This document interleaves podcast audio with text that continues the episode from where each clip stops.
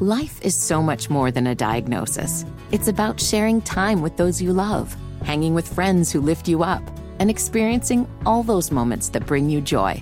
All hits, no skips. Learn more about Kisqali Ribociclib 200 milligrams at kisqali.com and talk to your doctor to see if Kisqali is right for you. So long live singing to the oldies, jamming out to something new, and everything in between. You're listening to the Wes and Walker Show. This is another box. Goodness gracious. It's Wes. Oh, it's multiple. Look, we got little soccer balls. Oh! We got rugby balls. We got the basketball. And Walker. These guys are happy stuffed balls, is what they are. Only on Sports Radio 92.7 FM WFNZ. Good Lord. Uh, That's going to be a drop. we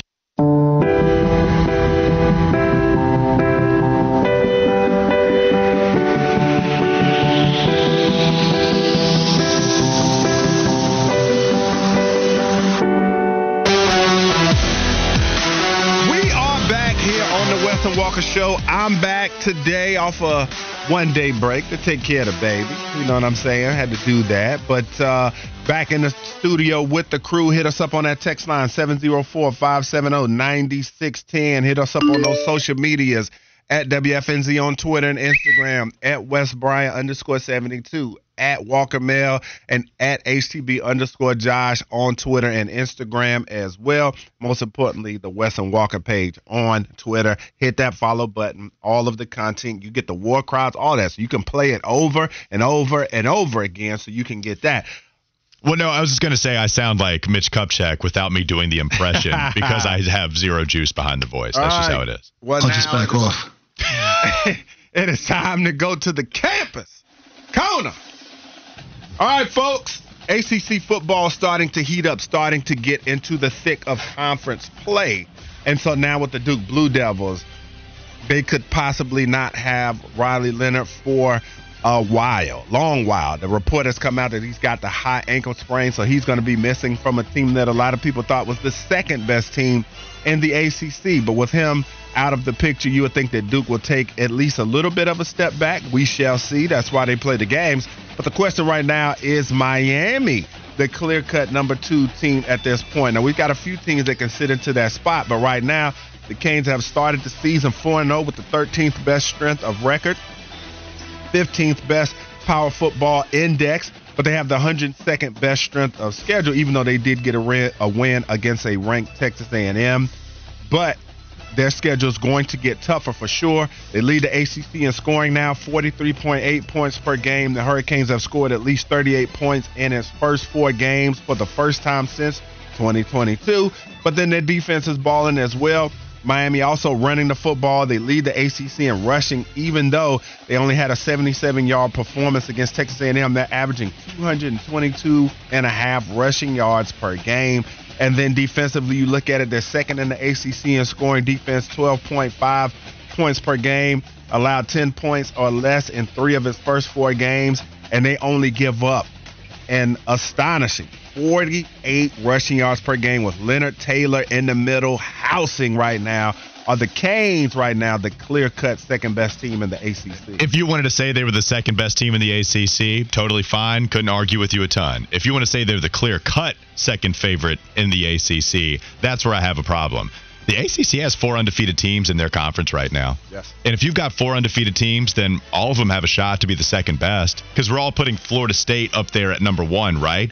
Well, okay, Florida State, one of the undefeated teams in the conference. The other two teams, one is Duke, which I'm not so sure they're not the second best team in the ACC after they lost to Notre Dame.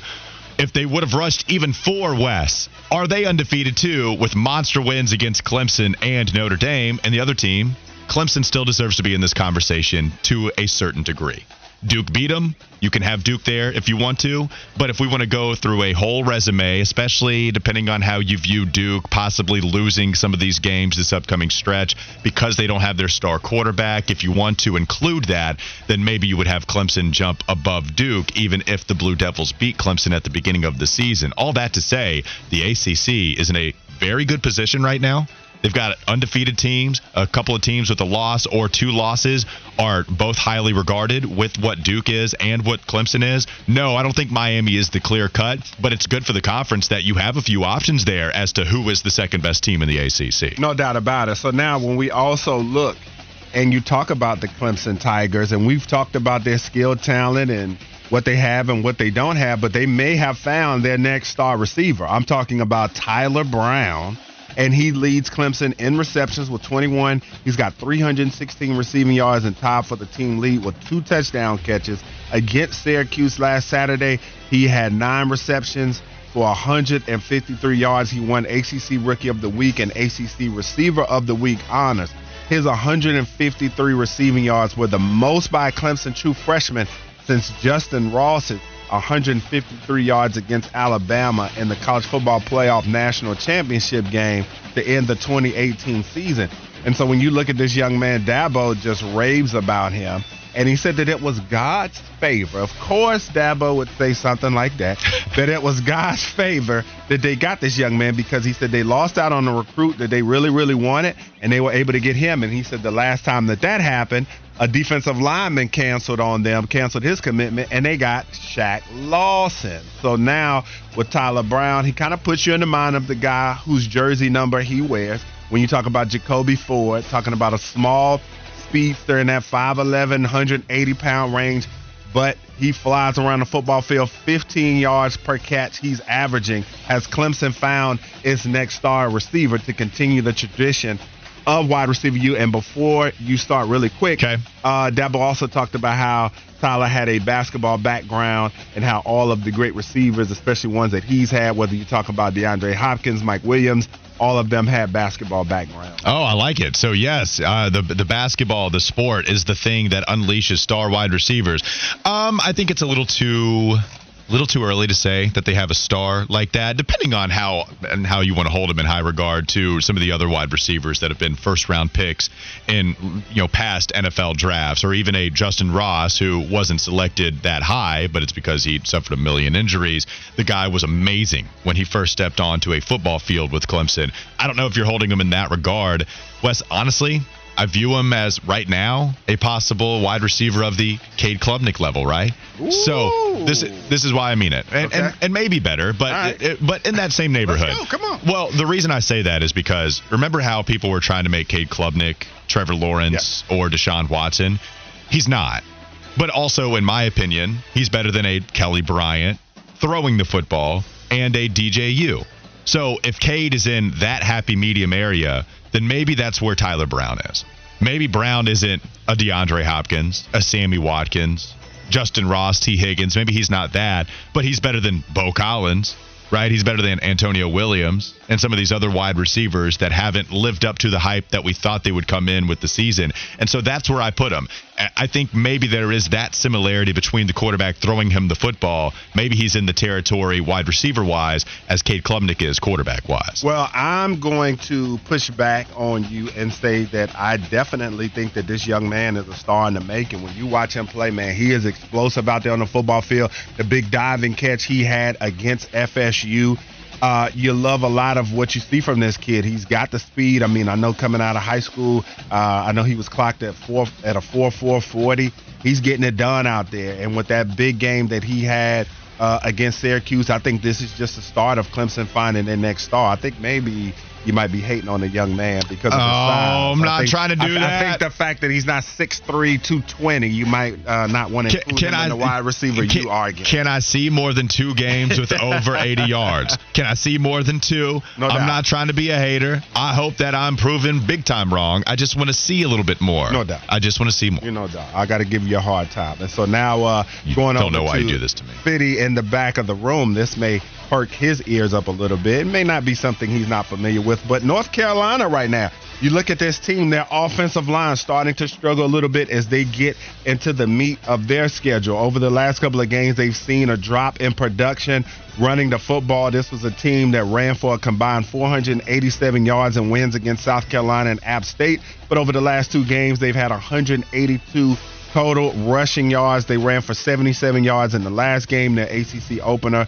versus Pittsburgh, and they've given up seven sacks across the last two games. Drake Maye sitting there five touchdowns, four interceptions on the season, which could be a byproduct. And they've played against some really good run defenses, but they've also had injuries along their offensive line as well. Uh, Willie Lampkin graded out as North Carolina's highest rated offensive lineman according to PFF and is the third highest rated player on the offense behind Drake Maye and Omarion Hampton.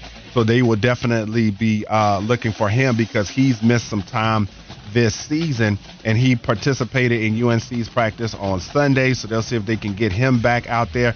But through four games this year, North Carolina has played four linemen over 50% of its total offensive snaps. Center Corey Gaynor and right tackle Spencer Harlem, Spencer Rolland logged all 303 snaps on this season, but eight different linemen have made appearances in the last two games, in at least two games, excuse me. So, uh, is the Carolina offensive line fitty something to be concerned about going forward?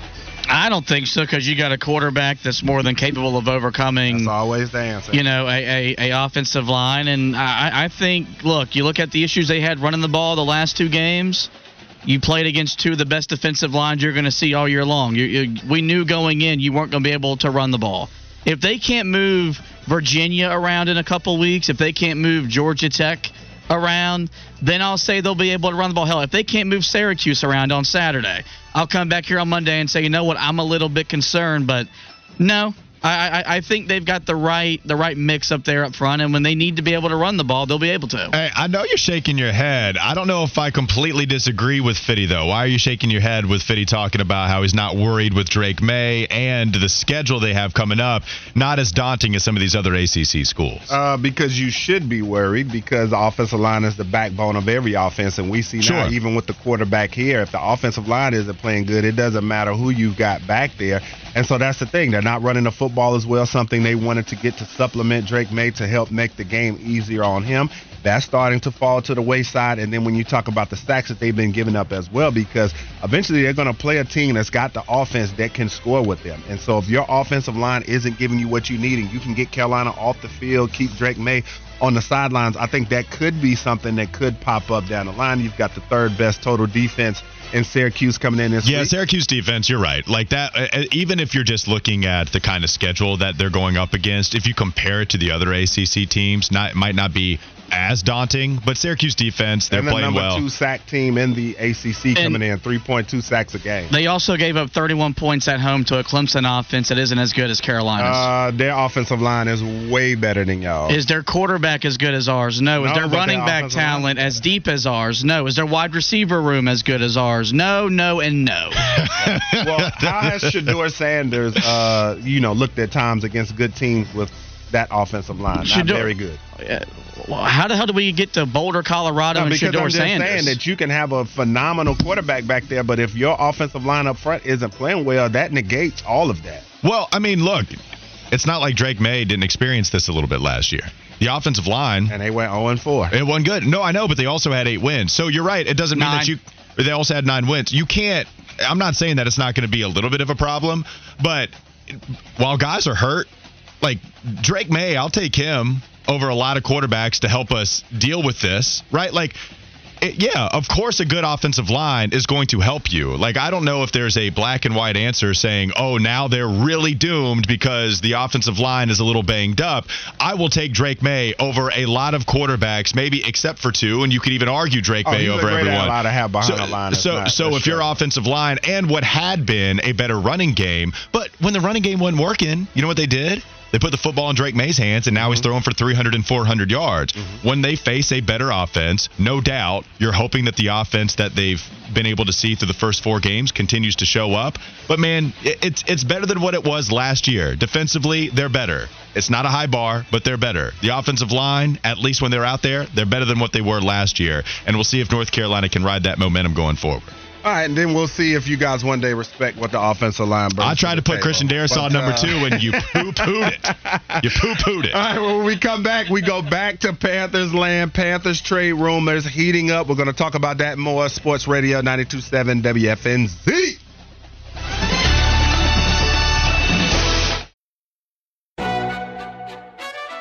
McDonald's is not new to chicken. So maybe stop questioning their chicken cred and get your hands on the McCrispy. Juicy fried chicken, buttery bun, unmatched pickle to chicken ratio. Yeah, they know what they're doing. In fact, we can honestly say they're not new to chicken, they're true to chicken. The McCrispy. Only at McDonald's. Ba da ba ba ba. Whether it's audiobooks or all-time greatest hits, long live listening to your favorites. Learn more about Kisqali Ribociclib 200 milligrams at kisqali.com and talk to your doctor to see if Kisqali is right for you.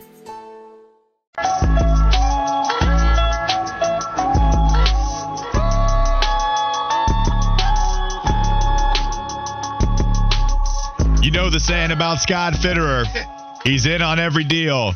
Is he trying to get in on another deal before the season or the deadline even ends? It's Sports Radio 927 WFNZ. Wes and Walker coming at you, talking about the Carolina Panthers. And we saw the report from Jordan Schultz, Wes, that the Panthers were interested in making a number one wide receiver their top priority out there on the trade market. The problem is they traded up a lot of assets to go up and get their quarterback at number one overall, trading with the Chicago Bears. They don't have their first round pick this year, which means if they are a bottom two or three team, that pick is going to go to Chicago. And yeah, the Bears are bad enough to where they might have two picks in the top three. It's gone that poorly for both Chicago and Carolina. And now it all has us questioning is it really the right move to go trade for a wide receiver after you traded DJ Moore to Chicago, a part of that package, even if it was reported that Chicago just wanted one of the big three and DJ Moore, Derrick Brown, or Brian Burns. You decided to include the wide receiver that might help a number one overall pick at quarterback. And you don't trade Brian Burns, who now you won't pay, who now is in trade discussions again for a wide receiver, possibly. Yeah. It's tough to make that make sense, to be honest with you. Now, if you were to go after a wide receiver, Wes, even if it is tough to try to make it all make sense, do you think there is a wide receiver that you would be okay going after despite having to get rid of more assets or more talent? Man, uh, you got to get a guy that you feel like is a bona fide number one. There's no question about that. You can't miss on this pick. And Walker, you put it in a perspective that really kind of shakes things up when you talk about the fact that you gave away a wide receiver. Now you're right back out here looking for uh, a wide receiver. That doesn't look very good uh, on your front office when that's the case. But if you are to go after a guy, uh, I think it should be Tee Higgins. I said that before. You talk about the size, he'd be the perfect type of player to play with a Bryce Young. When you look at the size he brings to the table, six four, six five. He's got good enough speed to get deep. He looks like, you know, around a 4 5 type of guy, but we know he's a 50 50 ball expert. He's a young player uh, that's not even in the prime of his career yet. He's got great experience when you talk about the AFC championship games, coming from Clemson, winning championships. So he's got a championship pedigree that he could bring to the locker room as well. You won't have to pay him the sun, the moon, and the stars because he hasn't had the type of season yet to go out there and demand that type of money. Now, if he wants to get that based off what he feels like his potential is, then okay, that's another story. But truth be told, he can't necessarily command to be paid at the top of the receiver market. You have to give him a nice contract, but I don't think you'll have to break the bank to be able to bring him in. Uh, he had back to back 1,000 yard seasons the last two years, and he's got 21 career touchdowns. So I think there's a lot to like about getting Tee Higgins. And the reason why I don't necessarily shun the front office going back for another receiver again, you made the best deal you felt like you had to make to get the quarterback. And we all know in this game, getting the franchise quarterback is the genesis of starting a winning franchise. And so you got that accomplished. So I'm not going to knock you there. But now that you go back out, if you have to go get a guy, I think this is the guy that you target. But I'm not knocking them for trading for Bryce Young. I'm knocking them for making wide receiver their top priority, not including Brian Burns and what still could have gotten them the end goal. One pick, yeah, sure. And you're not going to pay the guy that you didn't want to include in the trade package. I mean, Wes, that I've defended Scott Fitterer a few times. Like I, I, think there was a reasonable doubt. No more Walker defense. Well, there was a reasonable doubt, in my opinion, to say a lot of this stuff was done by Matt Rhule because at the end of the day, to use a Matt Rhule quote, he was the guy that had 51% control. So Scott Fitterer is going to have a big ol' say in a lot of moves that they make, But Matt Rhule is the guy that all of the responsibility falls on because he has that control. So a lot of that was reserved for Matt Rhule, in my opinion. But now we got an offseason where we saw what Scott Fitterer was doing at the helm. Nobody else had as much influence, right? Like he was the one that could have final say, unless you think David Tepper was in on some of this. So he's the one that had final say. And if the reports were true that you could have traded away Brian Burns, Derrick Brown, or DJ Moore on top of the draft compensation in order to go get this number one overall pick, then why didn't you just include Brian Burns to possibly ease up a little bit more of the tra- of the draft compensation so you wouldn't have to give up as much possibly if you weren't going to pay this guy. And now if you trade him, I don't know if you're going to get the two first rounders and a third rounder that the Rams are offering you. I mean, th- this would be really tough as a Panthers fan because if you get a first round pick and a third and you're down one first round pick that you could have got last year, that's rough. And so I, am with you. Like, even me, I, I came into the next day after the trade saying, yeah, uh, DJ Moore's going to hurt. DJ Moore's a polarizing figure here in Carolina, but I told you DJ Moore not having him was going to hurt. And it looks like that's true. And now it looks like you could have had him and traded Brian Burns if you weren't going to give him a long term extension anyway. Like that that's the real tough pill or to swallow. Brown. Here. We can't forget about that. They wanted him too. I, I hope they pay him. I mean, are we just not going to pay any of the talent? No, I was saying. No, I, I, know what you're saying. Yeah. I'm just saying I hope so. I hope we don't have this long drawn out contract extension negotiation with Derrick Brown. Just like we think about that. You trade CMAC. He goes to San Francisco. You don't pay Brian Burns to the point where you possibly trade him. You traded DJ Moore to go get Bryce Young. And then you could trade Derrick Brown in the scenario you brought up goodness gracious. It, if you hit as a draft pick, it doesn't matter. You're only going to be here four years before we ship you out. That is the message that you see. I don't like that message, Wes. Yeah. I don't know how many Panthers fans would actually like that message. You want to go to Second Take Tuesday? Let's do it. All right, let's dive a little bit deeper into some of the plays that had a huge impact against Minnesota. I will lead things off, and I'll take the low hanging fruit, but I wanted to go a little bit more into detail as to how the Panthers were the first team to get on the board despite the Vikings driving in their opening possession, getting in the red zone they were not able to score. It was Sam Franklin who picked off Kirk Cousins on a third and goal from the Carolina 5, and he runs it all the way back and scores from 99 yards out. A couple of things to look at. One, the way the interception happened. I tweeted it out, and it was probably a little too emphatic. Like one thing about Sam Franklin, he's going to stick his foot in the ground and go make a play on the ball. We've seen that before. He is that type of player. Don't know if that really happened here. Kirk Cousins stared his dude down the entire way. I mean, did not take his eyes off of KJ Osborne. And there was a blanket over there of three Carolina Panthers on two receivers. And Franklin almost baited Kirk Cousins into throwing that football. Easy interception for him. Didn't even have to stick his foot in the ground and make a beeline for it. Just kind of floated over to the football, ran it all the way back. When he was running, how about D'Shawn Jamison, man? Hustling, hustling, man. Played 70% of the snaps. Did get mossed by Justin Jefferson. There are worse dudes to get mossed by. Did not have a good grade according to PFF, but had a great tackle out in the flats. And also on this play, just a monster block on Kirk Cousins. Ran 100% full throttle, waiting for Sam Franklin to slow it down a little bit so he can get out in front of him, and then pummels Kirk Cousins on the tackle attempt in order for Sam Franklin to get the pick six. Thought that was a really cool play. Big hat tip to D'Shawn Jamison for allowing Sam Franklin to get in the end zone. Yeah, and I'm big on tone setters. And when you looked at this game early on for the Carolina Panthers, that early fourth down run when they give it to Chuba Hubbard and he gets that, I thought that that was a confidence call by Frank Reich to say, hey, I believe in you guys. We're playing with house money. We're not going to be out here playing scared football, even though the game plan would reveal a little bit different type of philosophy. But I thought that that was a nice call early in the game to let your line know, to let your offense know, listen, I believe in yep. you guys. And they did move the ball with some consistency uh, for parts of this football game. And I thought that that was part of it.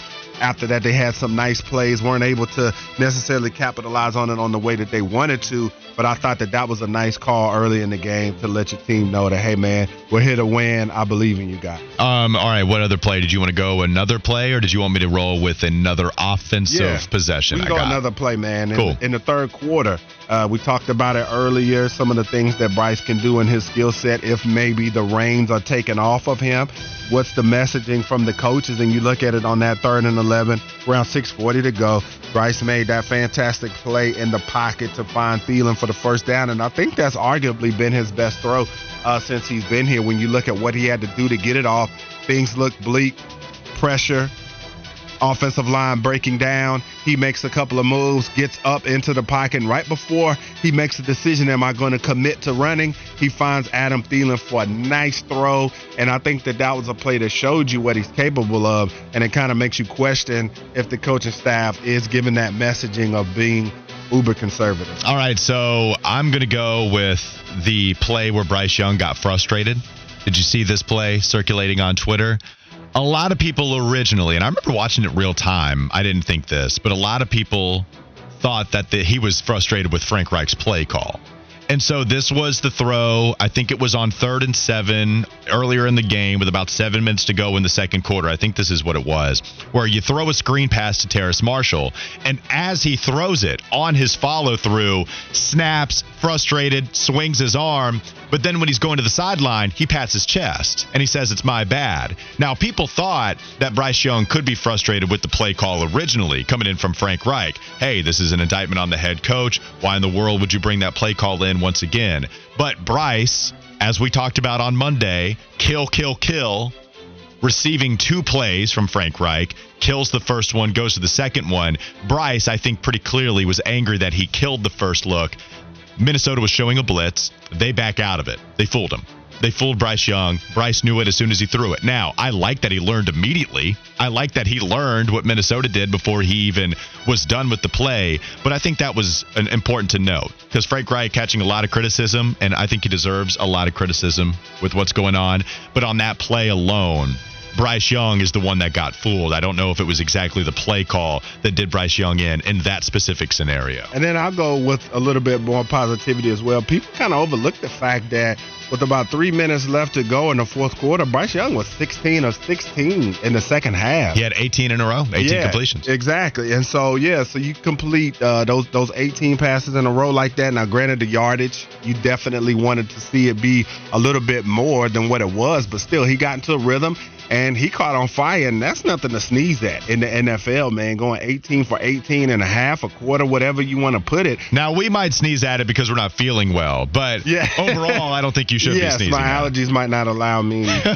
not sneeze at that, but uh, yeah, I, I thought that that was nice by him, a nice little nugget to put into uh, his rookie season that he had that type of streak going. Um, I'll give you another offensive possession. I got one defensive play I want to point out, but the third and eight, the Panthers' first drive. By the way, because their first drive lasted going into the second quarter, because they didn't get a first one with Sam Franklin having the pick six, so huh, it was a while before this offense got to be on the football field, and even their second drive was very late into the first half.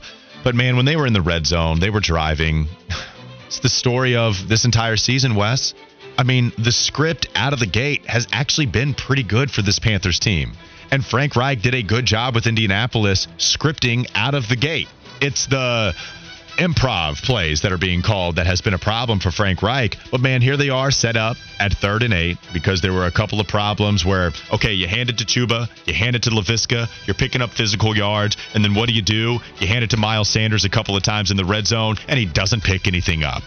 And that had, I think when we were talking about what running back we want in there, you just go to the end of the first drive, and all of the problems can be seen right there on first and second down. Handing it to Miles Sanders, you want to establish the run. It does not look like that is the guy you want to establish the run with, especially when it comes to running between the tackles. So what happens is Bryce Young, yep, throwing another screen pass, yep, once again to Terrace Marshall, except Ike Ekwonu doesn't chip DJ Wonnum whatsoever. I mean, he's just looking at getting in, out in front of Terrace Marshall.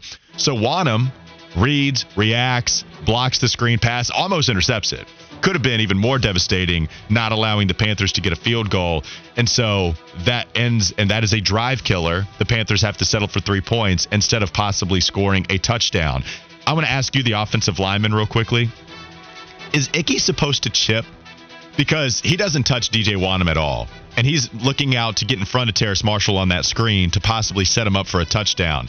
Is it just coaching? Is that something that is different philosophically? Because to me, it would have been helpful if Icky would have just chipped DJ Wonnum, but I didn't know if that was an Icky thing or if that was a he coaching said on thing. a wide receiver screen when he has the pull. So wide receiver screen, Mm-hmm. Ickey leaves his guy, doesn't even touch Wonnum whatsoever. He's just looking upfield with the seven yards that they got to pick up for the touchdown. Is should you should do you think he should have chipped, or do you think he should have just Uh, ran free? I think a, a lot of times on wide receiver screens, it's more of a direct uh, get out and go because the timing of it, it's going to be difficult to hold your guy for a little bit and then make up the yards because we know offensive linemen, nobody's out there running a 4 3 40 because on running back screens, yeah, you do want to sit in there and sell the fact that it could be a regular passing play and then you get out of there to get uh, to give the running back room to run behind you. But a wide receiver screen is a little bit quicker pace, and so I would think that on that one you would direct the guy to uh, get out there and go because Okay. we had a couple of wide receiver screens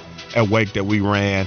And uh, more times than not, you just get out and go, so you can get out there and get up Hey, those DBs. I, I don't want you wasting no time, big fella. I, I just we're gonna let him run free. Hopefully, this pass doesn't get batted down, and we're gonna be looking to score. I just wanted to know if there was any criticism deserved for Ickey, or if that was more so on the coaching staff, or if there really isn't any criticism and the play just kind of worked out that way. What else you got for us, Wes? Yeah, and so the last thing I'll go into too uh, to to stay positive is that when you talk about um, Yetur Gross-Matos and Yeah, what he's been doing, and I mean he gets the pressure that gets uh, KGH the interception right before the half. He finishes the game with a sack and uh, two tackles for losses, a couple of quarterback hits. He had a uh, TFL in this game along with the sack, and so you look at it right now, he's already pretty much at his career best season. He's got to get one more sack to get to the three and a half he had in 2021. But you like what you see from him so far, and it looks like he's playing with a fire uh, in his belly and definitely providing presence on that opposite edge of Brian Burns. Um, yeah, just getting a text, and uh, yeah, oh yeah, look, look, getting a getting a text from a good friend of mine, I should say. I don't know. Hopefully, he thinks that. He said, yeah, there shouldn't be a chip right there. Um, that it was just a great read by the defensive end. So, getting some good information there. We Yeah, appreciate the text helping us out. Yeah, man, absolutely. All right, that'll do it for Second Take Tuesday. Looking at a couple of the plays, looking at a couple of the impact possessions that Carolina had against Minnesota. We will move on. It's the man of many names now. On the rundown, he's written as Pinata P. It's Willie P. The voice of Charlotte FC. He'll be joining us on the other side of the break. It's Sports Radio 927 WFNZ. McDonald's is not new to chicken. So maybe stop questioning their chicken cred and get your hands on the McCrispy. Juicy fried chicken, buttery bun, unmatched pickle to chicken ratio. Yeah, they know what they're doing. In fact, we can honestly say they're not new to chicken, they're true to chicken. The McCrispy. Only at McDonald's. Ba da ba ba ba. Life is so much more than a diagnosis. It's about sharing time with those you love, hanging with friends who lift you up, and experiencing all those moments that bring you joy. All hits, no skips. Learn more about Kisqali Ribociclib 200 milligrams at kisqali.com and talk to your doctor to see if Kisqali is right for you. So long live singing to the oldies, jamming out to something new, and everything in between.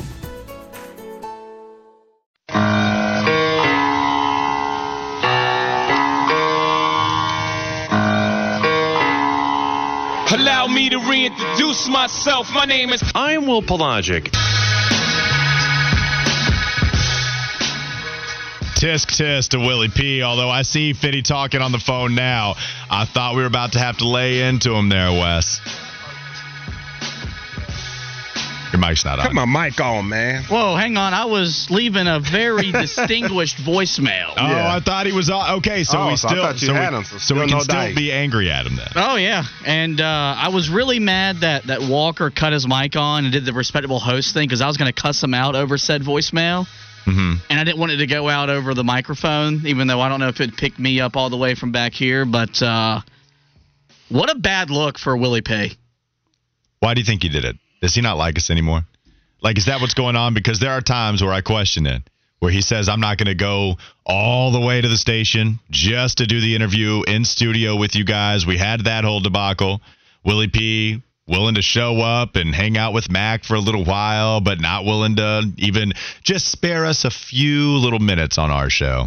He didn't even come Tough, by man. the setup on Monday when y'all were at Hornets Media Day. He was in the same building. Yeah, we saw him. Couldn't even come by and, and say hello. You know, I forgot about that too, and that was supposed to happen, right? Like he was supposed to hop on. He did give me a D's Nuts chocolate bar, though.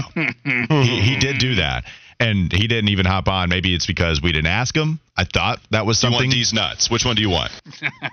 That was me asking a question to Terry Rozier. I did not know that that's something that I would have on my career resume, but I can put You now. know, Fitty misses nothing. I got to give him that. He misses nothing. Well, I mean, we all knew he was going to be all over those promos as soon as that candy bar flavor was delivered to me. But yes, I can put that on my resume. I asked Terry Rozier if he wants D's Oh, nuts. look who it is. Oh, now we I got mean, somebody should he even answer the phone? Yeah, I want to hear him cop, please. 'Cause he's going to be copping, please. All right, right Fitty's going to answer the phone and welcome Willie P. I'm going to tell you about how you can get tickets to the Bank of America Roval 400 this Sunday, the 8th. All you have to do is text keyword PIT, P I T. Just text keyword PIT to 704 570 9610. PIT to 704 570 9610. And you can get tickets to the Bank of America Roval 400 this Sunday. That is on the 8th of October. All right, Willie P. I hope you have a good excuse, man. I know you're now on the Bodyworks Plus guest hotline. Were you trying to dodge us, not wanting to be on the airwaves with Wes and Walker? Not trying to dodge you at all. Not trying to dodge you at all. It's uh, it's a midweek game, so we uh, we got a lot of balls in the air, but uh, I got time for you guys. I always got time for you guys. I was questioning it. It sounded a little like, "Hey, it's a mid, it's a midweek game. I got better things to do." Sound like he was trying to call us mid. It. Look, what, Willie, we are the midday show, but don't you dare call us mid, okay? That midday that carries a lot of weight, and I hope you haven't lost sight of that. Much better than the Chick Fil A regular chicken sandwich. Much better. Okay. All right, that's fine. We'll have so shots. Yeah, I'm actually with you on that. I do think Chick-fil-A is a little bit overrated. I said it. I want to try the pimento. Have you tried the pimento cheese chicken sandwich there, Willie? I know these dudes did in the morning, but have you tried it yet? if he said what he said, I don't think he had. yeah, maybe not. I haven't. I really haven't. Um, you know, when when it comes to the grilled or for the the fried chicken sandwich, I'm usually you know a little bit more discerning. I, I like their spicy fillet. Uh, I'm a big Bossy Beulah's fan, as you guys know, Mhm. and uh, big Bojangles fan as well too. So it, it doesn't really come up in my uh, in my rotation, unfortunately. I love asking that man about food. Like Bougie P is going to be all over the airwaves. When he said, "I'm a little discerning when it comes to the chicken sandwich game." Only Willie P could uh, utter a sentence like that. I love him to death, and that's why we have him on the Bodyworks Plus guest hotline. I did want to go to some Charlotte FC stuff here first, Willie, before maybe we ask you a couple questions about the Carolina Panthers. They host Toronto tonight. Man, what are the MLS postseason implications with just four games left in the season? And of course, we see Charlotte FC tie and tie. And if they have a lead, they're either going to have a draw or lose that game. What are the implications right now? Well, in terms of where they're sitting, ironically enough, despite the current form that they're on, they still control their own destiny. If, if uh, with four games remaining, if they win all four of those games, they have an opportunity. They're in the playoffs. I mean, they they don't need any help. They don't need any results to go their way. But if they don't get any anything short of four straight wins, then it gets a little bit more difficult because you have a couple of teams you have to leapfrog in. That the games in hand help them, but really tonight's the last night that they can control their own destiny. The one thing that is at least advantageous for them tonight, they're taking on the worst team in MLS record wise. They're taking on a team on Saturday in Chicago who they've already beaten this season at home. And then the last two games against Inter Miami might not feature Lionel Messi at all. And the first of those two games might have Miami down as many as 12 players because of international uh, duty, uh, because it's still during the international break. So there's a lot of things that are coming in and setting the deck in front of Charlotte FC, but they got to obviously do the job themselves. Yeah, Willie. And so when you talk about that and their playoff chances, with what you thought they would be at the beginning of the season, the talent on this roster, do you feel like that their season so far has been a disappointment or a step in the right direction?